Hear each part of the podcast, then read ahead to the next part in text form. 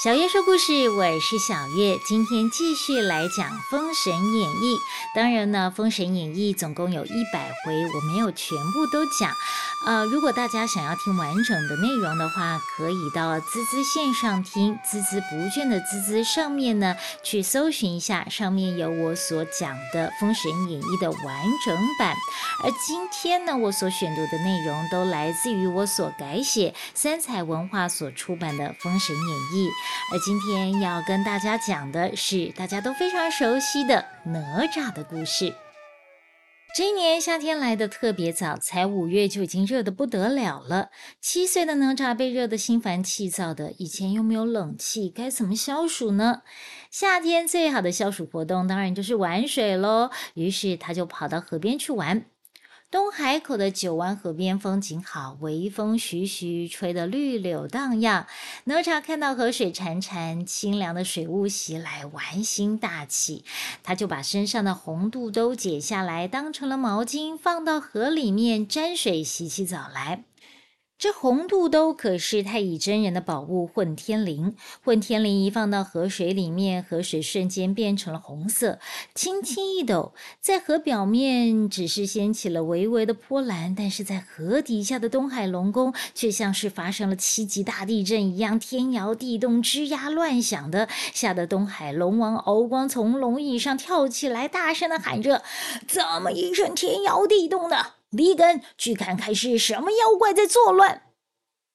巡海夜叉李艮得到命令，来到九湾河，看到一个小孩正拿着一条红色的金子在沾水洗澡，立刻跳到哪吒的面前，质问：“你手上拿的是什么东西？居然把龙王的水晶宫搞天摇地动的！”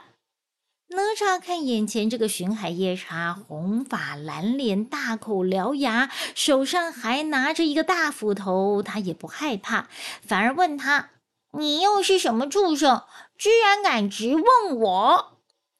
这李艮可是一个堂堂的巡海夜叉呀，现在居然被一个小孩说是畜生，心中一股气直冲脑门，立刻举起斧头就往哪吒劈过去。哪吒个子小，身手矫健，轻松一闪，随即将右手上的乾坤圈往空中一抛，朝李艮打了过去。李艮立刻脑浆迸裂，死在岸上。哪吒看了，不但不惊慌，还哈哈大笑说：“哈哈哈哈哈哈，真没用！你把我的乾坤圈都弄脏了。”接着，哪吒坐回岸边清洗他的乾坤圈。这下龙宫摇晃的更厉害了，差点就倒下来了。这时候，在河底，龙王还摇晃着身子扶着自己的龙冠。一名龙虾兵冲进来，大叫：“李艮被一个小孩打死了！”李梗可是玉皇大帝御笔钦点的海中将军，现在居然被打死了。龙王立刻叫上身旁的御前侍卫，要去看看这个大胆的小孩是谁。这时候，龙王三太子敖丙站了出来，自愿要代替他的父亲去走这一趟。三太子敖丙拿着自己的武器化干戟，骑上坐骑，逼水兽出了水晶宫，来到河面，激起了汹涌的波涛，河水立刻分成两半，跃起了两道几尺高的水墙，就好像摩西分海一样。哪吒见状，兴奋的大叫：“哇，好大的水呀！”哪吒的话才刚说完，敖丙就骑着逼水兽跃出水面，冲到了哪吒面前。你是谁？是你打死了巡海夜叉李艮？我叫李哪吒，是陈塘关总兵李靖的三儿子。你说的那个夜叉长得丑就算了，脾气又差，话不说一句就拿斧头劈我，我就用乾坤圈碰了他一下，谁知道那么大的个儿一点也不经打，这样就死了。敖丙看哪吒杀死了巡海夜叉，口气还那么大，举起了化干戟就往哪吒刺过去。哪吒机灵的躲开，大叫：“哎，你是谁啊？干嘛拿一根杆子就往人家身上刺？”敖丙的化干戟可是重兵器，需要很大的力气和高超的技巧才能够操控的，没想到却被哪吒说成了是一根杆子。敖丙气得脸都红了，大叫：“我是龙王三太子敖丙！”哪吒一听，笑着说：“哈哈，原来是东海龙王敖光的儿子。看你一副了不起的样子，我告诉你哦，可别把我惹毛了，小心我连你爹那只老泥鳅都一块扒皮。”敖丙见哪吒小小年纪，口气居然那么大，气得火冒三丈，二话不说，再把化干戟往哪吒刺了过去。哪吒一急，随手将手上的混天绫往天空一展，霎时间混天绫变成了七尺长，像一团大火球落了下来，把三太子打下他的坐骑。哪吒立刻跳上去，一脚踏住敖丙的后颈，一手举起乾坤圈往敖丙的头顶打了下去。敖丙的元神被打了出去，现出原形，变成了一条小龙，倒在地上。这时候哪吒还不放手，竟然把敖丙的龙筋给抽了。太好了，这正好可以拿回去给父亲做腰带。哪吒说完，就拿着龙筋回陈塘关去了。东海龙王听到自己的儿子被打死了，连龙筋都被抽了，又气又伤心，誓言要为儿子报仇。于是他变成一个读书人的模样，来到陈塘关总兵府找哪吒的父亲李靖算账。李靖跟龙王敖光原本是认识的，听到敖光要来找他，还高兴的上前迎接。没想到敖光一进门就一脸怒气的说。李靖，你生的好儿子，打死我家夜叉就算了，连我儿子也被打死，还被抽了龙筋。说到这里，龙王不禁哽咽。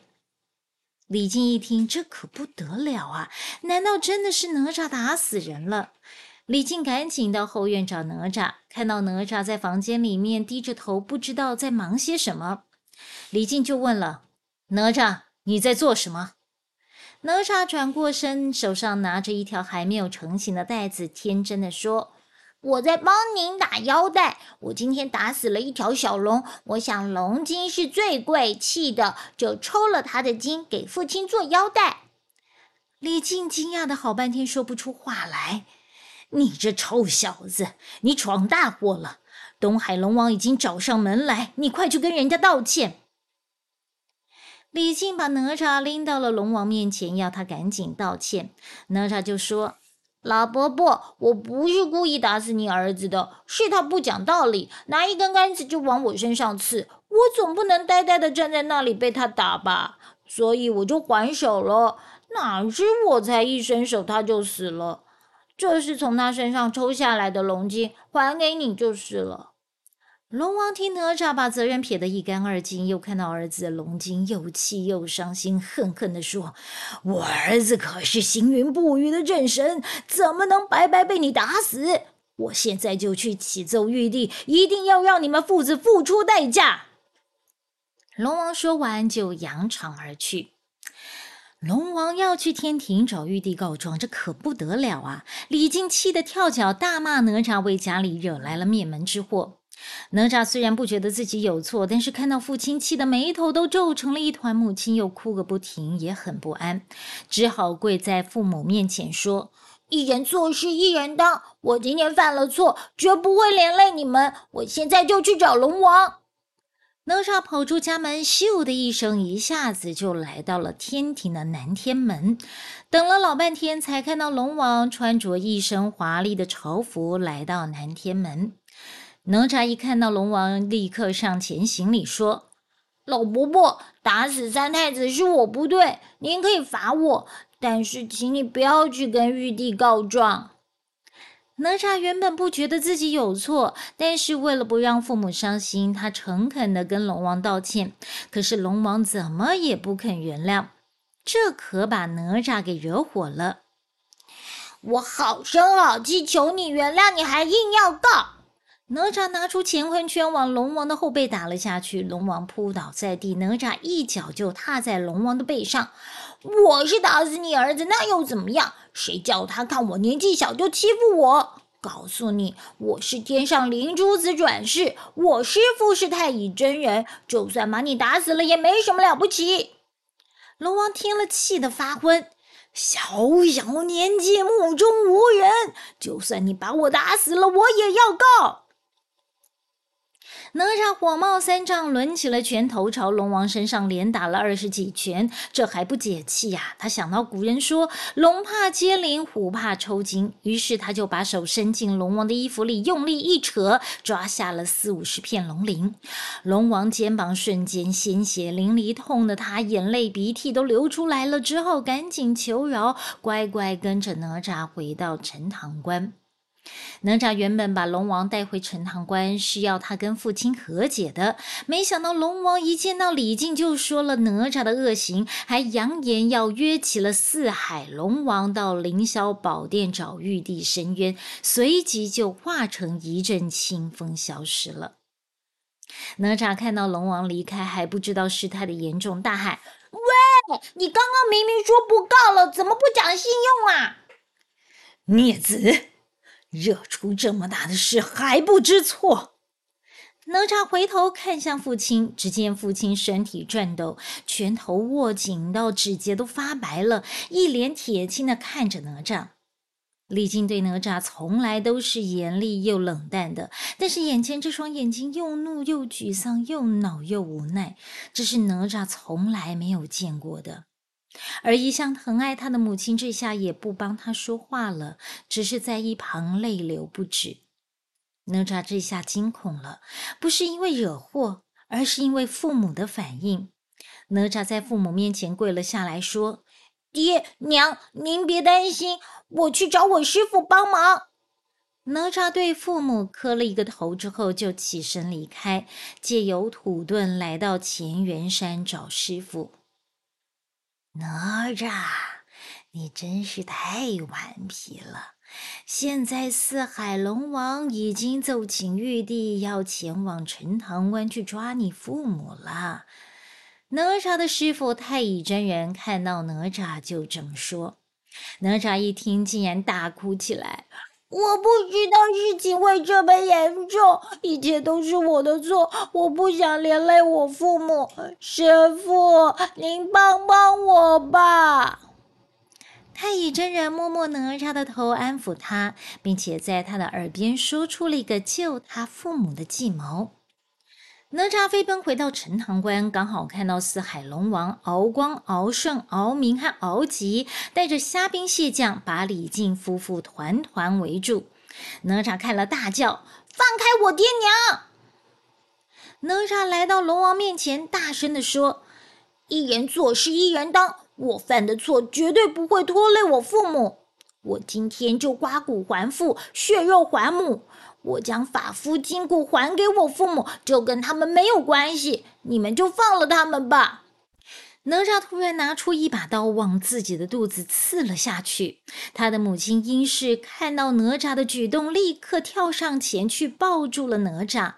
哪吒在母亲的怀中说道：“爹娘，没事了。从今以后，我再也不调皮了。”哪吒说完，就在母亲怀中断了气。母亲伤心的泪如雨下，李靖也愣在原地。四海龙王见到哪吒死了，只好放过李靖，收兵回去了。而哪吒的魂魄离开了身体，随着风飘飘荡荡。好了，这就是哪吒的故事。当然，后面还有更精彩的。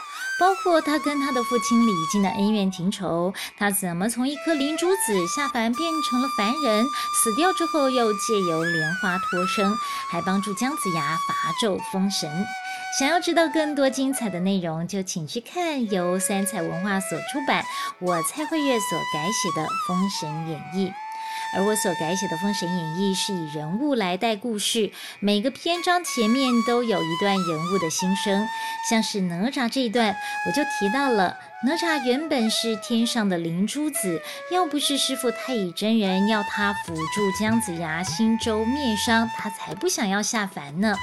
可是当人的日子并不好过呀。虽然他有聪明灵活的头脑、高强的武功，但是他跟一般世俗以为的乖小孩并不一样。哪吒活泼好动，不按牌理出牌，又很有自己的主见。跟他两个超级优秀又听话的哥哥金吒、木吒比起来呀，哪吒仿佛是一个惹祸精，所以他的父亲一直都对他很不满意。哪吒当然也想得到父亲的关爱和赞美，但是他越是努力想要表现，越是出错，最后变成了父子反目。这是不是说尽了很多人的心声？在你的成长过程当中，是不是也曾经努力的想要寻求父母的认同，却反而受伤的情形呢？来看看由我所改写的《封神演义》，相信你的心灵会得到抚慰。